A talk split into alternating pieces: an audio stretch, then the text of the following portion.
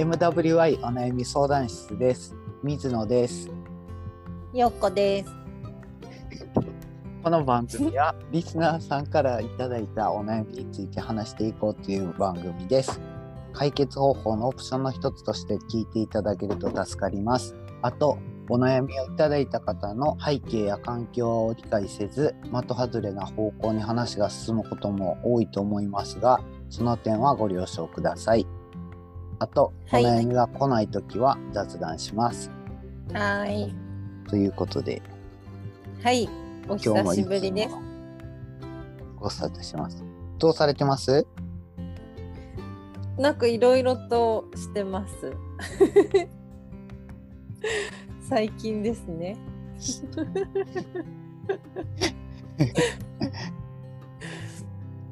急に寒くなりましたもんね。ああ、はいはい。今どんな感じですか？家で毛布？うん。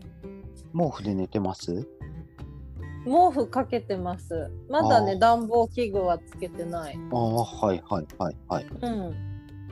僕も同じ感じかな。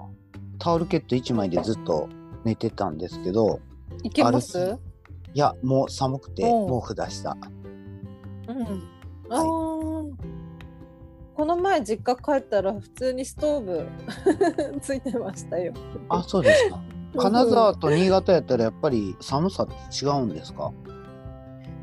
うん、違うみたいなんか金沢の人にはい。雪の降り方を最近聞いたんですけど、うん。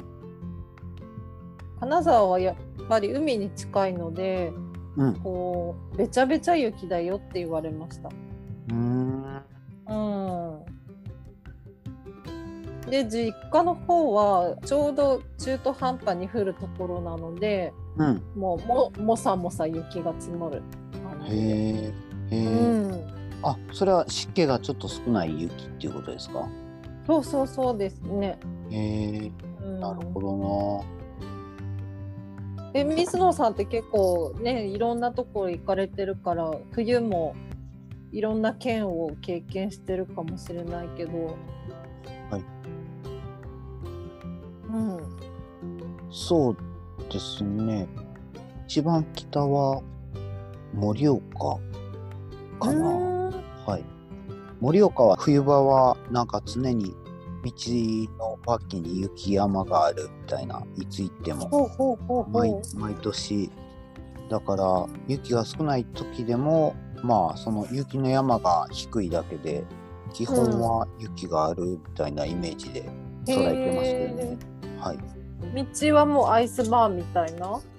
いやアイスバーンは経験したこともないですね。はい、うんうんうん。そう水野さんは出張でねいろいろ行かれるから、そうですね。前の、うん。前の仕事の時はね。だから僕なんか長岡も出張行ってた頃があるんですけども、はい。長岡の方はなんか雪が多い年はなんか道あそれか雪が降った直後なんかは分からんけどそのうん。雪山がその、まあ盛岡とかと同じような感じであさすが雪国ですね、みたいな感じのイメージがあったんですけど、でも冬場でも、まあ冬でも雪がない時はないんやなみたいな感じでねここ数年はないと決まるし。ああ、うん。はいはいはい。そうですよね。うん。反対に関東はね風が冷たいからもうあの電車を待ってる時の風の冷たさってほんとやばいです。へえそんなん感じました？よくえ去年はそん、うん、去年はそうだな。風冷たいですよね。関東は。え？えそれは新潟よりっていうことですか？うん、なんだろう気持ちの問題ですかね。ああ気持ちの問題じゃないの。え？え僕なんかそのその辺どう？かんなんかな？わからん。いやいやもしかしたらそうかもわか。でも新潟の方が寒いんじゃないですか？気温は寒いんだけど空気が風がみたいななんていうのかな、うん違う気がします。うんうん体感は関東の方が冷たかった。うんうん、面白いな。ちょっと僕も考えてみます。じゃあ始めましょう。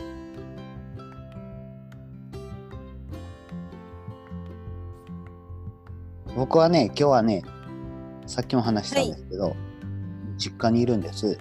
うんうん父親が月曜日に救急車で運ばれたっていう連絡を受けて、再度。はい、うんはい。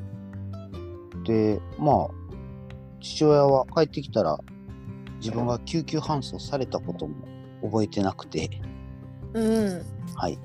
で、今回は救急隊員から第一連絡先は僕にしてるんですけど、僕に電話つながらなかったみたいで、神戸に住んでる兄貴に連絡が行ったうんんですね。で、病院の引き取りは兄貴が行って、で、兄貴は忙しいから、父親を実家に戻したらすぐ会社に行ったみたいなんですけど、うんうん。で、僕はその時仙台にいて、うんだから仙台から本当は営業終わったら東京に行く予定やったんですけど急遽行き先を関西に変えてもう飛行機で大阪まで飛んでき,、飛んできた感じです。うんうんうん。お疲れ様です。なんかうん。うん、なんか普通普通にしてるから本人は、本人は全然運ばれたことも覚えてないし兄貴と1年ぶりか2年ぶりぐらいに会ったことも覚えてないし。へえ。さらに言うとその前の日にうん。弟が帰ってきてたんですね、うんそれも覚えてない感じで、うん。うん。まあ本人が幸せやったらいいんですけどね。めっちゃ普段通りですよ。へえ。2日も2日前に救急搬送されたって全然わからんぐらいいや、お父さんの生命力を感じますよ、本当。そうですね、うなんか、状況ってなんか全然誰からも詳細知らせられてないんですけど状況としては父親の行動半径ってもう最近は一本道 500m の中みたいな感じなん。ですね、うん。うん。だから多分この道沿いで 500m 先のコンビニにタバコかビールを買いに行ってる途中に疲れて、うん、まあうん。転んだんかしゃがんでたんか座ってたんかうんそんな感じやったんかなって。で通行人の人が通報してくれたんかなって思うんですけど、うん。うん、この先どうなるかなってまあちょっと不安ですけどね。まあ今とりあえずいいやまあ、元気ならね。そう本そうなんですよね、ん。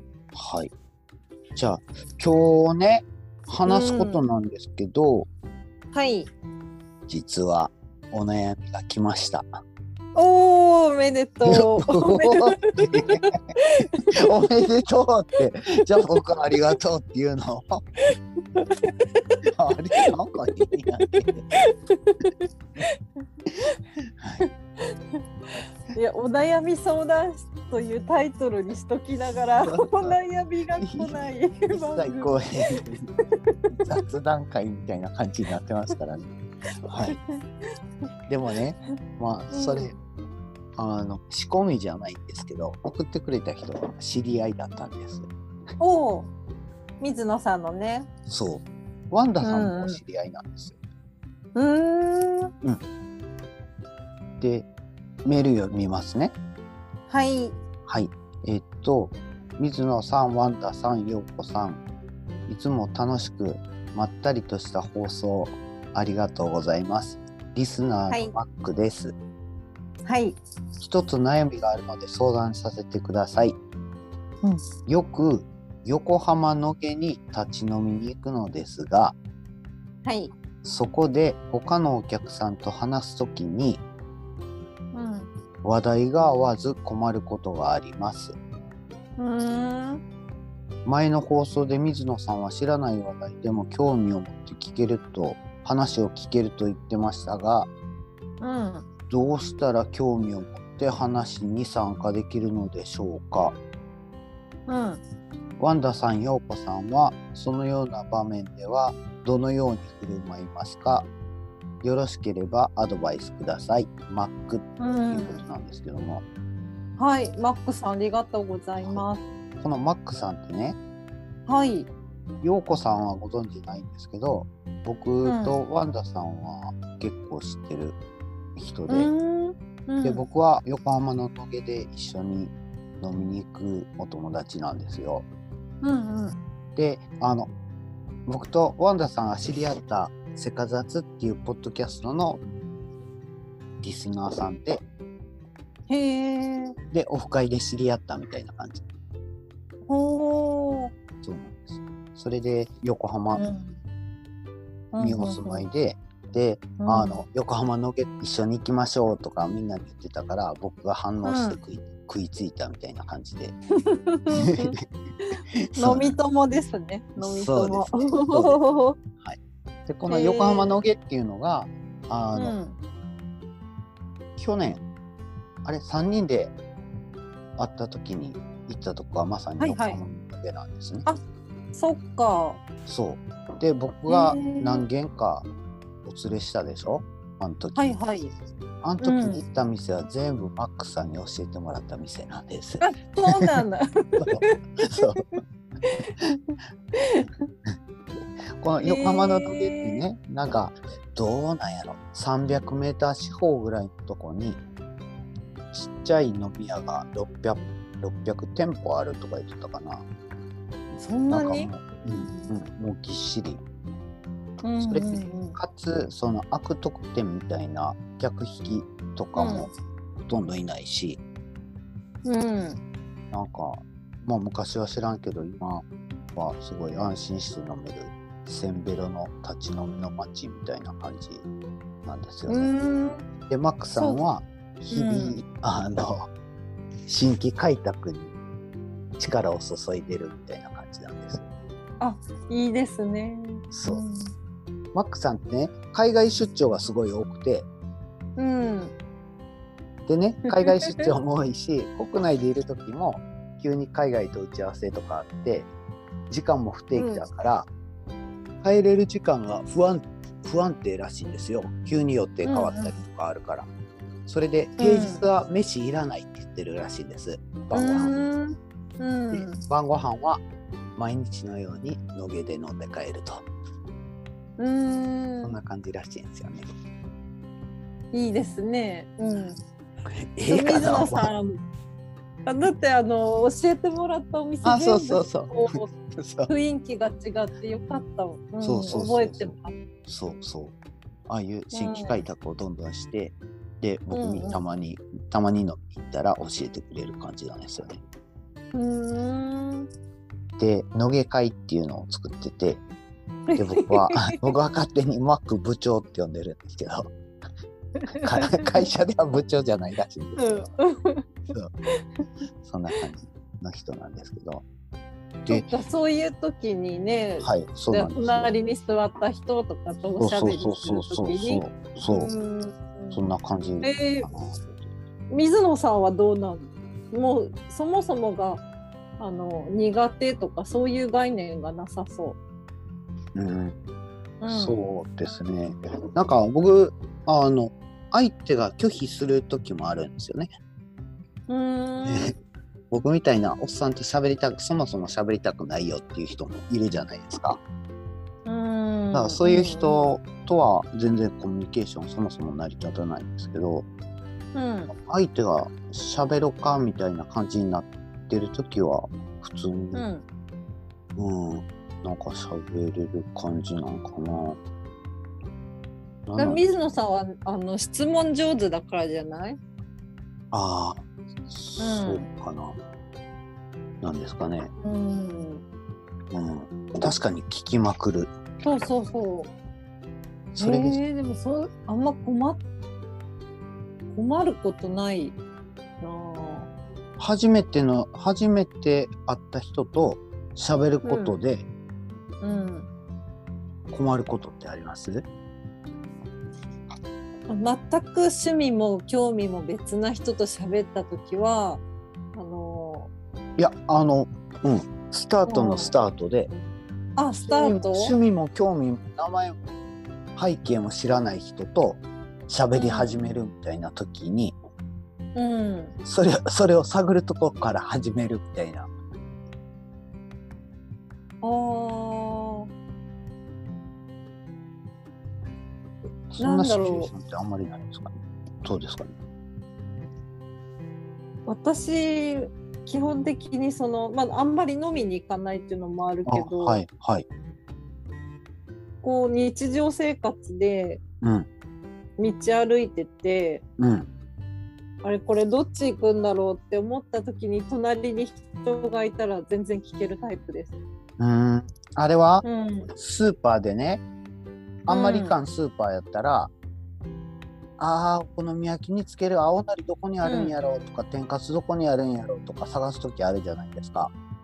うんうんうんその時ってもう店員さん店員さん探してパパッと聞ける方？聞けます。ああそうなんですね。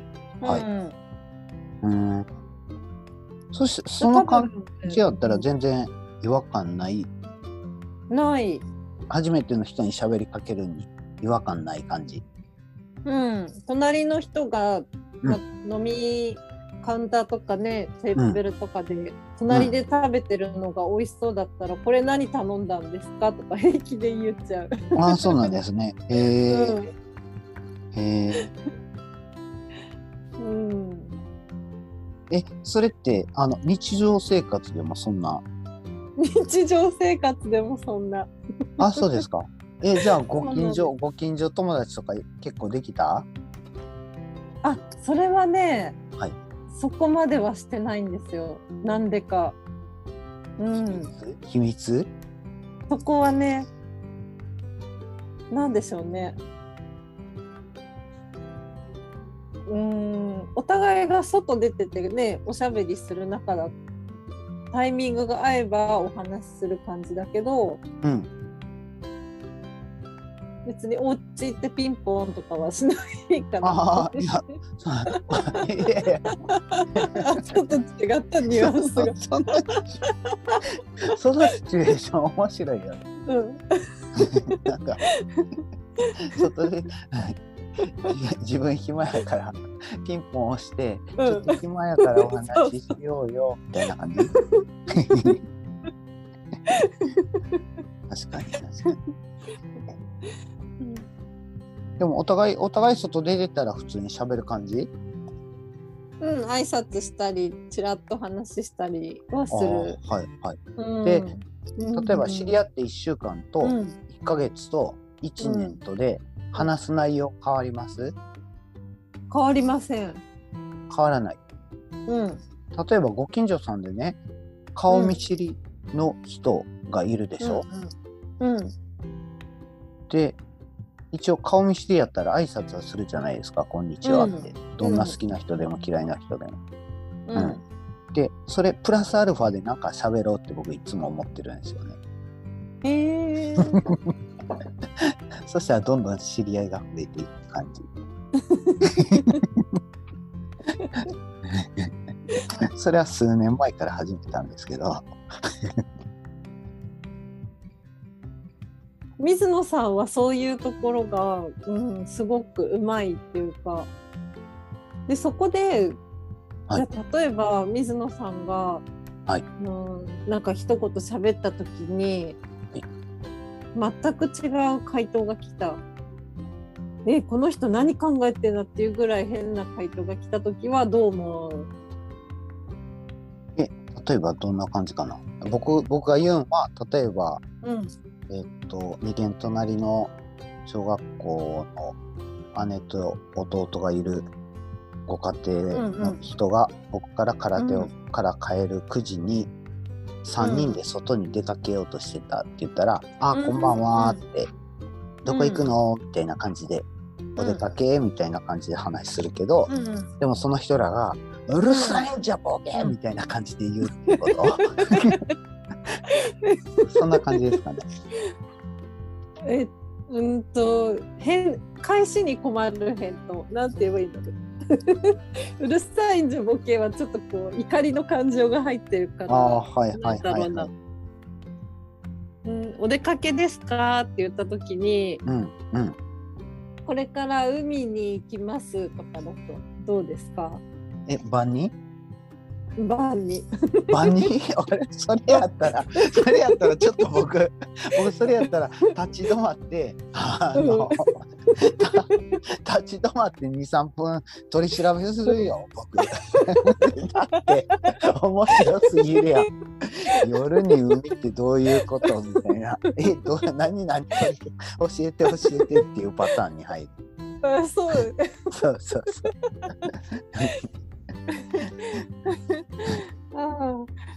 ねなんかそこの面白いがほね水野さんなら面白いで聞き始めるけど、うん。他の人は海に行ったらあもうこれ以上聞かない方がいいんだみたいななんか引いちゃうとかね。うん、なるほどな。うん。確かに確かに。僕それそれはあ状況によりきり。うん。確かに。うん私も面白い派だと思っちゃうタイプだから。うん。なんだろうね。そのマックさんへの回答ってなったら、なんかううん。ん僕はなんかうん。そのこの感じのコミュニケーションをするようになったのは数年前なんですね、その前は結構元気なかったから「こんにちは」って「こんにちは」ってそれだけやったんですよ、うんうんその前はもっとげもっと元気やったっていうかまあ普通普通やった。今と同じような感じやったんですけど。うん。なんか意識して変えていった感じかな。なんか人に興味持つとか。でプラスアルファでなんかねえっ、とね 自分がちょうどその時はあの元気ない状態から立ち直らなあかんっていうことを意識してやってたからうん。で自分が聞くことが自分が話しかけることがこの人にとってマイナスなんやっていうふうに思ってたんです。それに気づいたんですよね。その元気ない頃は、うん。うん、だからそれを それを変えるためにあえて自分から話しかけてみてなんかどういうのかな？自分が話しかけたらこの人はちょっと楽しい気分になるとか、うんうん。うんちょっと元気になるとかなんかそんな感じに自分を思った方がええんやろうなみたいな感じで始めたんかな。うん。なんか以前も言ったけど例えばうん。コンビニでお釣りをもらうとかうん。例えばさっき言ったスーパーでなんかソースの場所がわからんって言ってソースの場所を店員さん捕まえて聞くんもなんかそんなん聞いてこの人の手を煩わせる俺って悪いやつみたいな感じで思ってた自分を客観的に見た時にこれは異常やって思ってたんですよね。うんだからあえてそのプラスの感情を持って自分は別に悪いことしてないんやって思いながら、そういう行動をまずは始めてみた感じだったんですよね。うん。それでそれしてるうちうん。にそれが普通にな復活したみたいな感じ。なんかそういう今水野さん言ったけど、うんこうこれをしたら悪いんじゃないかっていう思考ってすごいあの、自分の行動を、ね、制限させちゃう。そうそうそうそうそう。そうそう、うん。そう。僕はなんか、うん、迷惑かけてるんちゃうかみたいな気持ちがすごい常にあった感じだったんですよね。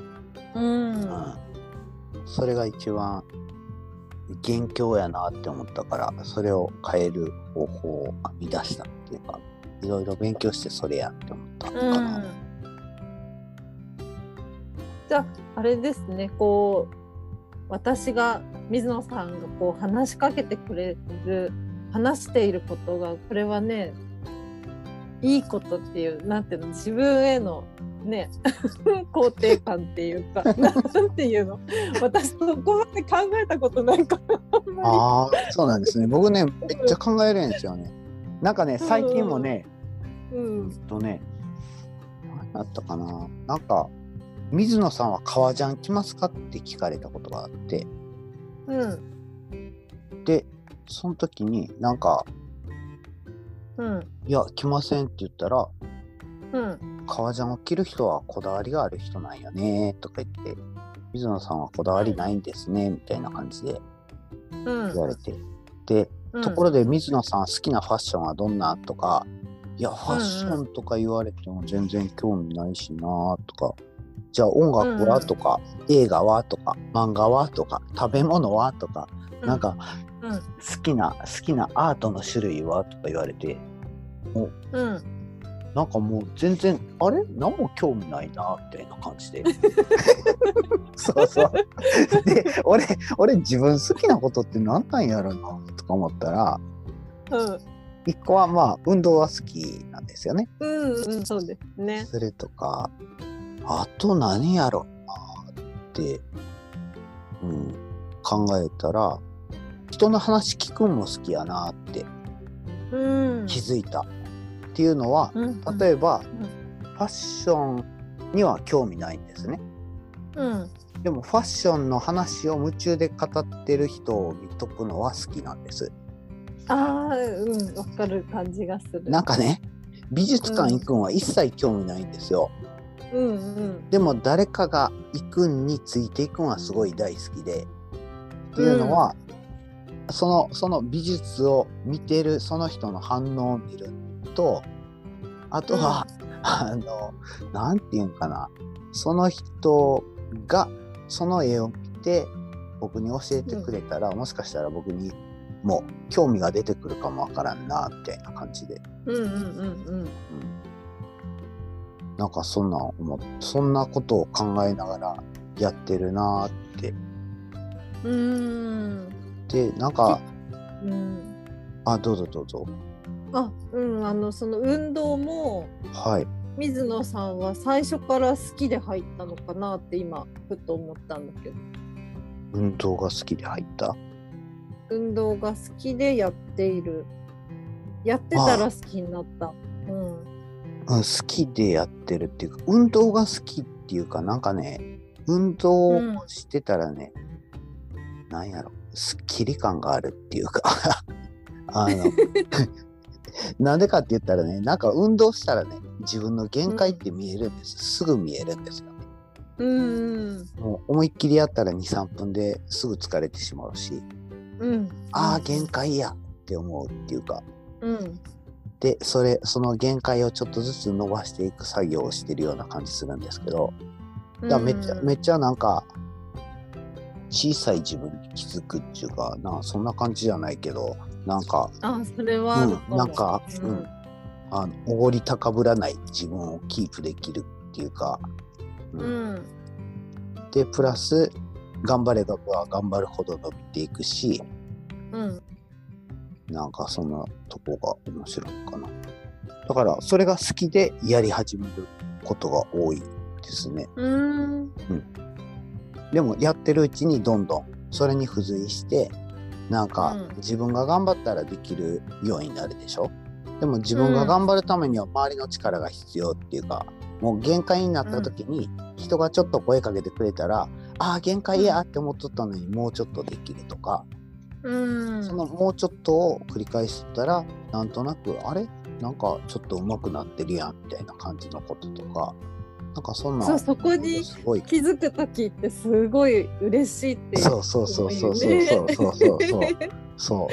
あの感じは面白いなっていう、うん。あとね限界近くでね体力消耗してたらね、なんかね多分ねあの脳内麻薬みたいなのがあるんやと思うんです。気持あちいいドーっていうかパミン？ドーパミンなんかな。うん。なんかねまだまだできるぞみたいなうんなんかそんな感じになったりするからその感じがすごい面白い。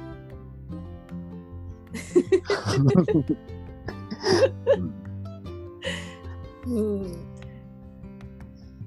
こうねいろんな人がいるから、うんあのそういうファッションが好きとかはい。これが好きってうん。いう人のこうなんでしょう深掘りが私もそういうの好きでなんであ好あきになったんだろうみたいな。はいはい。ああそうそうそうそう、うん。そこそこそこ。なんかね、興味ないことってねうん、うん例えばなんやろ。野球の面白さについてめっちゃ語ってる人が いたら、昨日の、うん。昨日の何ヤクルト戦はすごかったなみたいな感じで。僕もテレビ見ないから今昨日実家でテレビちらっと見たらなんかあの今は終盤戦なんでしょ？野球は。うん、そうなんですね。そう。それを言われても僕ねほんほんまついていけないんですよ。でも話聞くことはできるし夢中で喋ってる人の姿見とったらおもし面白いし面白いって別にからかってるわけじゃなくて素直に、ううんん。えーすごいなって思うし。でもあらかた話が済んだら僕は多分好きになったきっかけとかどこが端的に面白いんかとか、そんなんを聞くかな。そう、うん。それを引き出すのが楽しいから、うん。私もその野球の話をずっと喋っても全然ちんぷんかんぷんで、うん。うん、わかんないからじゃあなんで野球好きなのあやってたんだねあどれぐらいやってたのとかねこういうはいことにはいはいはい。ワクワクしちゃう。うんねうんうん、そうなんですよね。でね僕、なんかね聞いた時になんかうん自分が変わるきっかけになるかもっていうのはすごい待ってる感じがする。うーんなんかねまあ僕ほ僕すごいアホで人の話ってすぐ忘れるんです。うん。だから同そうじおん なんかね、うん。同じ人から同じ話を何回聞いてもなんか新鮮に聞こえるっていうか、うん。うんうん、そういう傾向があるんですね。うん、で何回も聞いて違う角度から質問したりしてまたうん。その話が「ああ確かその話してましたよね」ってそんな話聞いて時々衝撃的な一言が出てきたりするんですよね。それが面白いっていうんうんうん。そう。その衝撃的な一言ってなんかずっと心に残っててそれはなんか自分が変わるきっかけっていうか、なんかそんなんになるよねってすごい感じてるんですよね。うーんそうなんです。そう言葉ってのは本当にね自分の人生が変わる場合もあるから。うん、うん。そう。それってな、うん、ほんまにそう。え、すごいみたいな感じで普通の話から、え、うん。すごいっていうことって、うんうん。いっぱいあるよねって。うん、うん、そう私もね前回この前の回の、うんワンダさんと水野さんの話を聞いてはい。いやめちゃくちゃ面白いなって思ってたの。何が面白かった何が面白いですか？いやなんだろうこうお互いをちゃんと認め合って喋っていて、はい。うん、じゃあこうしようかっていう話し合い、はい。うん、うん。なるほど。こういうことがね、まあ、ラジオにもめっちゃ電波に流れてて そうですよね。大丈夫かいって思うけど。まあそれはそれで結構そのうん。我々がこのこの中で抱えてる、うんうん、もうね、まあオープンに。をオープンにしたみたいな感じじゃないかなって思う。うんでうん。ああいう話し合いがこう、うん。普通に他の人でもできるとそうですね。はい、うん。はい、そうそうそう。うん。うんだからなんか例えば僕兄弟で兄貴は結構うん。人の話を打ち切りたがる感じなんです。うん。結結論を聞きたがって、うん。で結論が自分の思う通りじゃなかったらじゃあそれいらんからもうはい次の話みたいな感じで、うんうん、でそのマックさんの飲み会の話とかでもうんそういう人とはちょっと話すのは無理よねっていう感じがするんですよね。うんでうん。せっかく飲み屋に飲げに行って飲んでてうん。気持ちよく飲むために、じゃあ話しましょうみたいな、じゃあお互いに話しましょうみたいなこの2人で会話ってこっちがうん。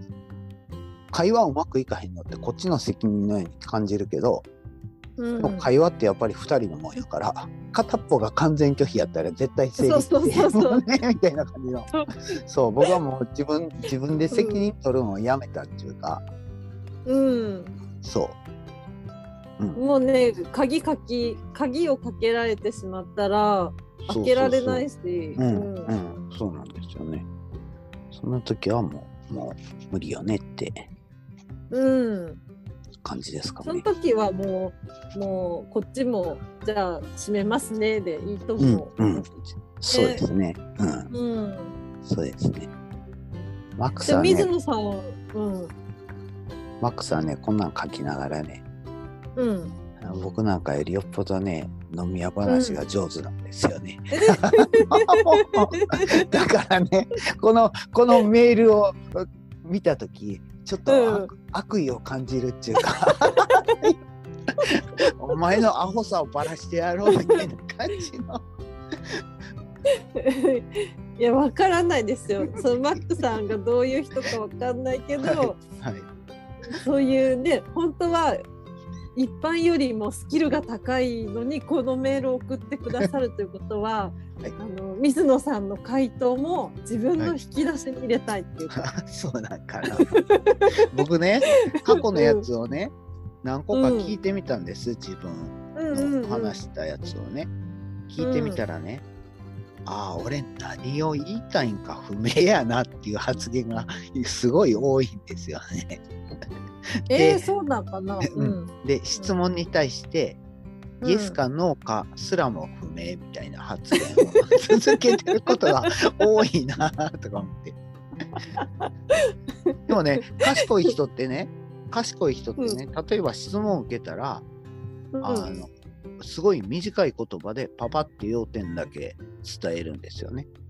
で、相手が興味持ってるようだったら、詳細は以下の通りです、みたいな話し方をするんですよ。でも僕ね、そういう喋り方できないんですよね。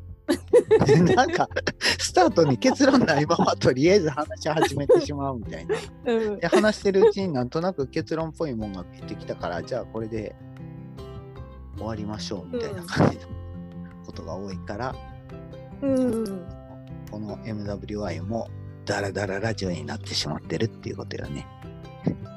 まあまあそのための前置きがあるのでね そうですね。そうですね。はい。